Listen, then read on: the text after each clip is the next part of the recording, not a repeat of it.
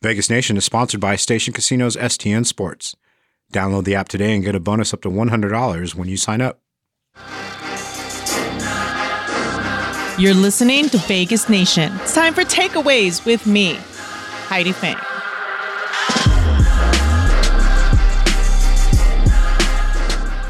What's up, everybody? Welcome to the latest edition of the Takeaways podcast. Today, I've got you all rated up with the Raiderettes director Tiphanie McNiff, and I will also be joined by Raider superfan Violator Wayne Mabry is going to join me and give his thoughts on what's to come here with the NFL draft. We've got you loaded this week with shows. We'll be covering everything from the headquarters as well as around town. So keep up with everything on VegasNation.com, which is brought to you by Station Casinos, STN Sports. Download that mobile app today. As I said, I've got great guests here joining me today. Let's start it off with Raiderettes director Tiphanie McNiff. She's going to talk all about what's to come with the Raiderettes auditions here in Las Vegas starting on May 13th. The process takes an entire week. So here she is breaking down all of the things to come with the Raiderettes and their latest auditions. You are the definition of once a Raider, always a Raider, but Raiderettes, we'll put it that way. Uh, when did your career begin with the organization? I started cheering for the Raiders in 2009 in Oakland through 2014, and it has truly changed the trajectory of my life, and I'm so grateful to be here. And for the other girls that come in, do they need to know football? Do they have to be also like dedicated to the fan base? Like, what do you look for when it comes to uh, bringing in some of these applicants? We are looking for team members who are true ambassadors of the organization and just exude what it means to represent the silver and black with pride. And yes, absolutely brush up on your football knowledge and know all things Raiders. During the games, the girls are on the sidelines, they're doing uh, all these types of routines.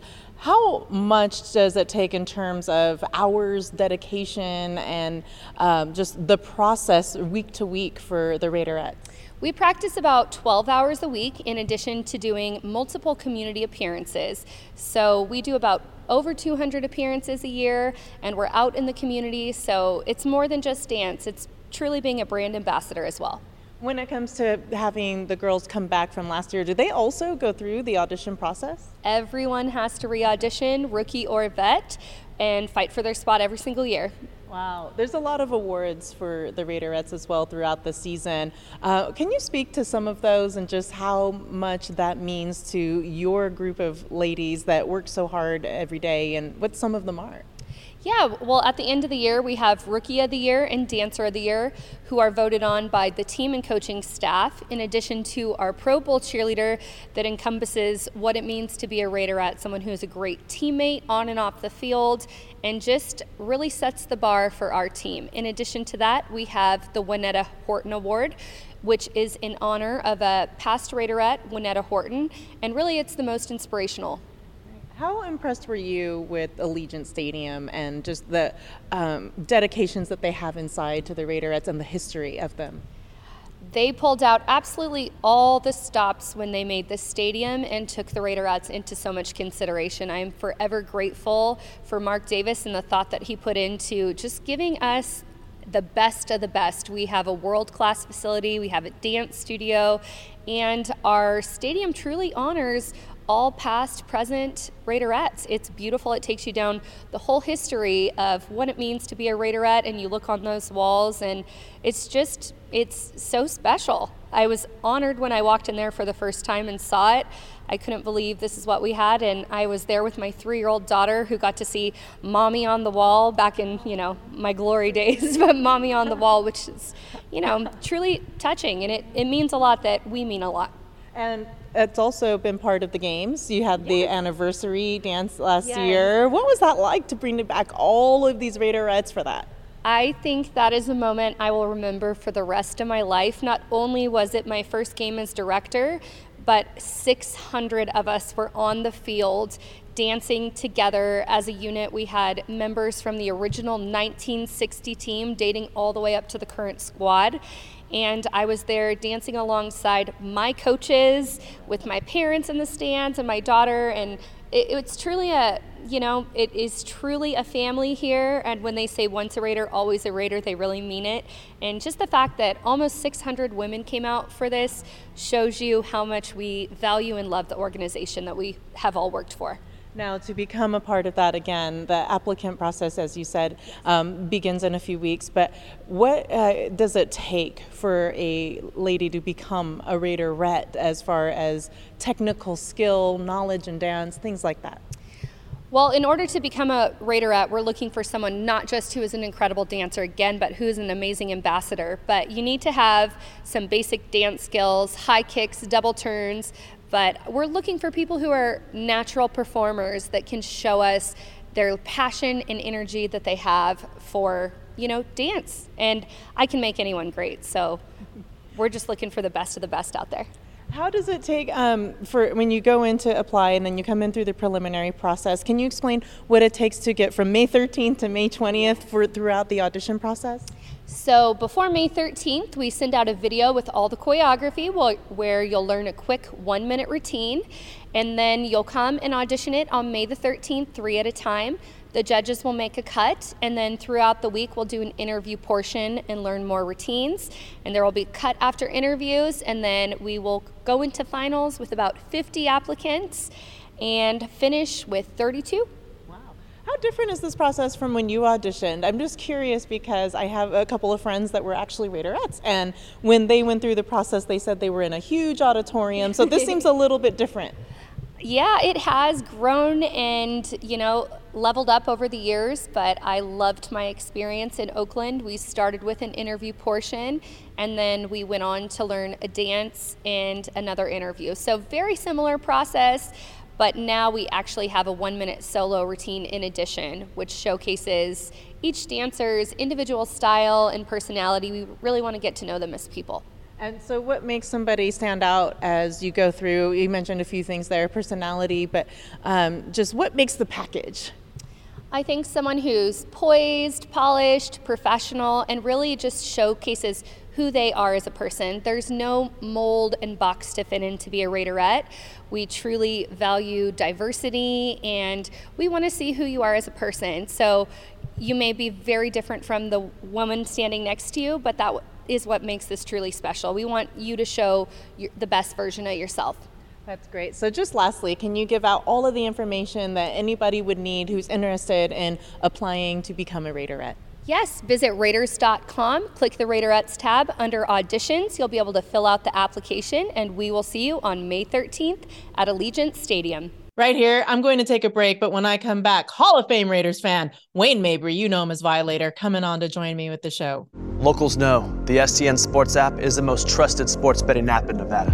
They have convenient sign up locations across Las Vegas, so download the STN Sports app today. Up now, we have Wayne Mabry, who is a Hall of Fame Raiders fan. He's going to break down what's happening around Las Vegas with the NFL draft parties, things fans can attend. He knows what's going on. So here's Wayne Mabry, Violator, telling us what to look for in Las Vegas if you're coming in as a Raiders fan during the NFL draft. We'll start off with uh, the Black Holes draft party on Thursday. That's at the Palms Casino Resort. Doors open at four o'clock. There'll be NFL legends there. We're also supporting NFL alumni and MG52 Foundation. Uh, caring for kids. That's their that's their motto. Wow. So as always, Raider Nation will be out here during draft week in Las Vegas, doing a lot for just the nation itself, trying to keep everybody excited about what's happening. For you, what what's your feeling right now ahead of the draft? I'm anticipating it like Christmas when I was about six years old. Uh, just the anticipation, the suspense, and of course, all of the uh, intrigue that's out there amongst all of these draftees for this year.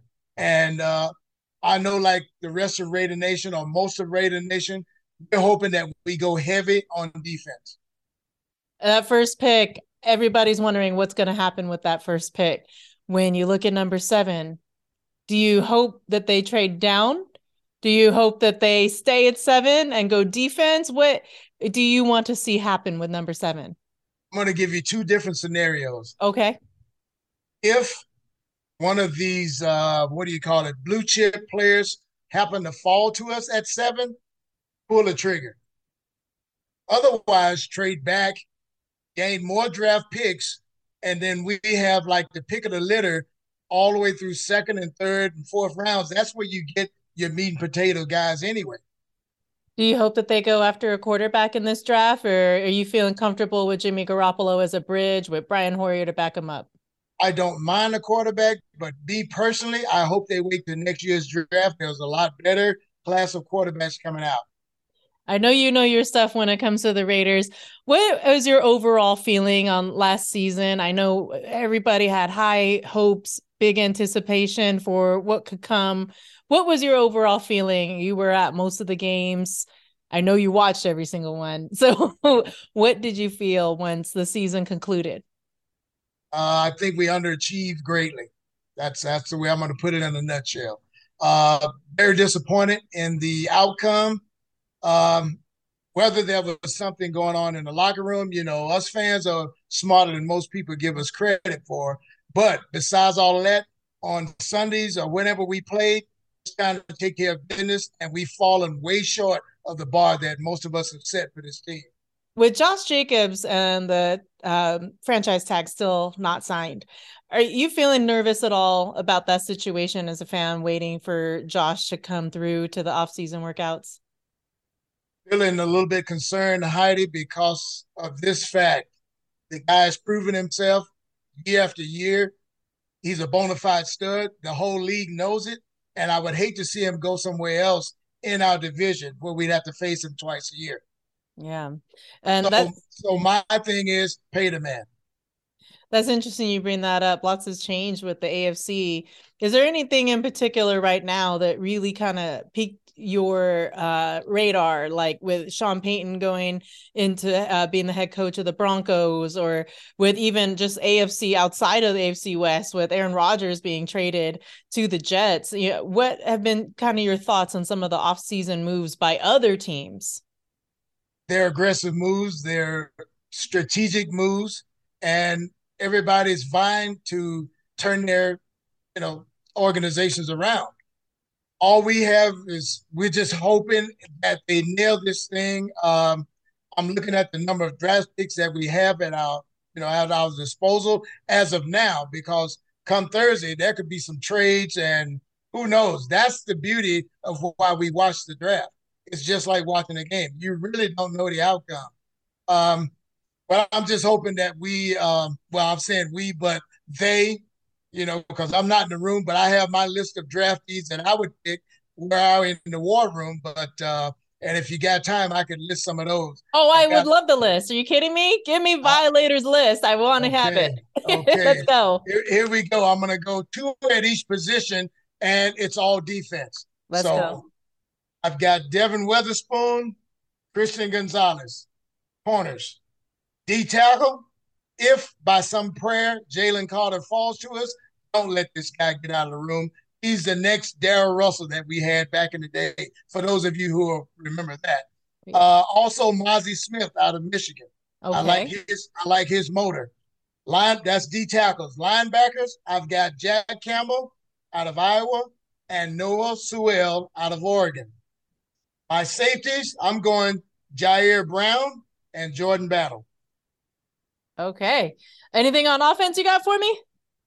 On offense, I've got uh, the the left tackle out of uh, Ohio State. Should okay, should Paris, Paris Johnson. Yeah, because we need to enforce that offensive line, and also probably he'll play guard. But uh, Mauch, I forget his first name right now, out of Idaho State, I think, or North Dakota State. Okay. Yeah, the guy with the, the guy with the gap and the red hair.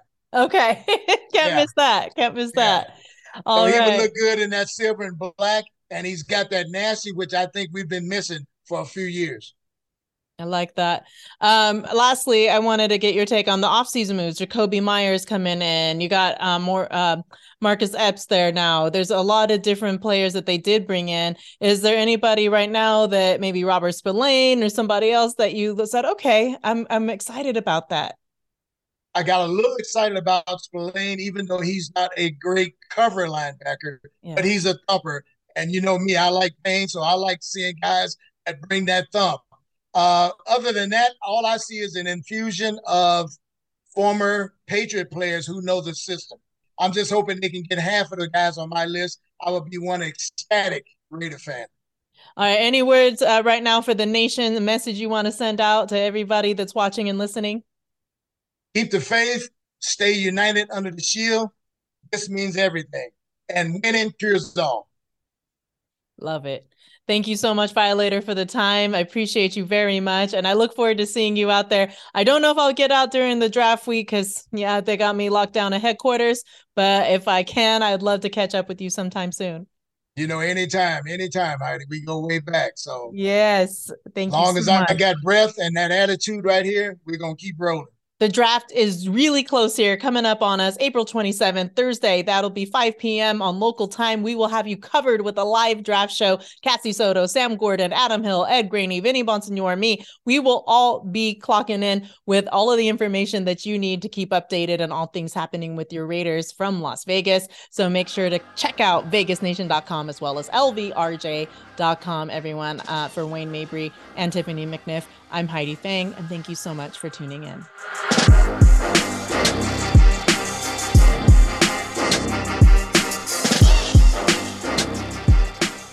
Vegas Nation is sponsored by Station Casinos STN Sports.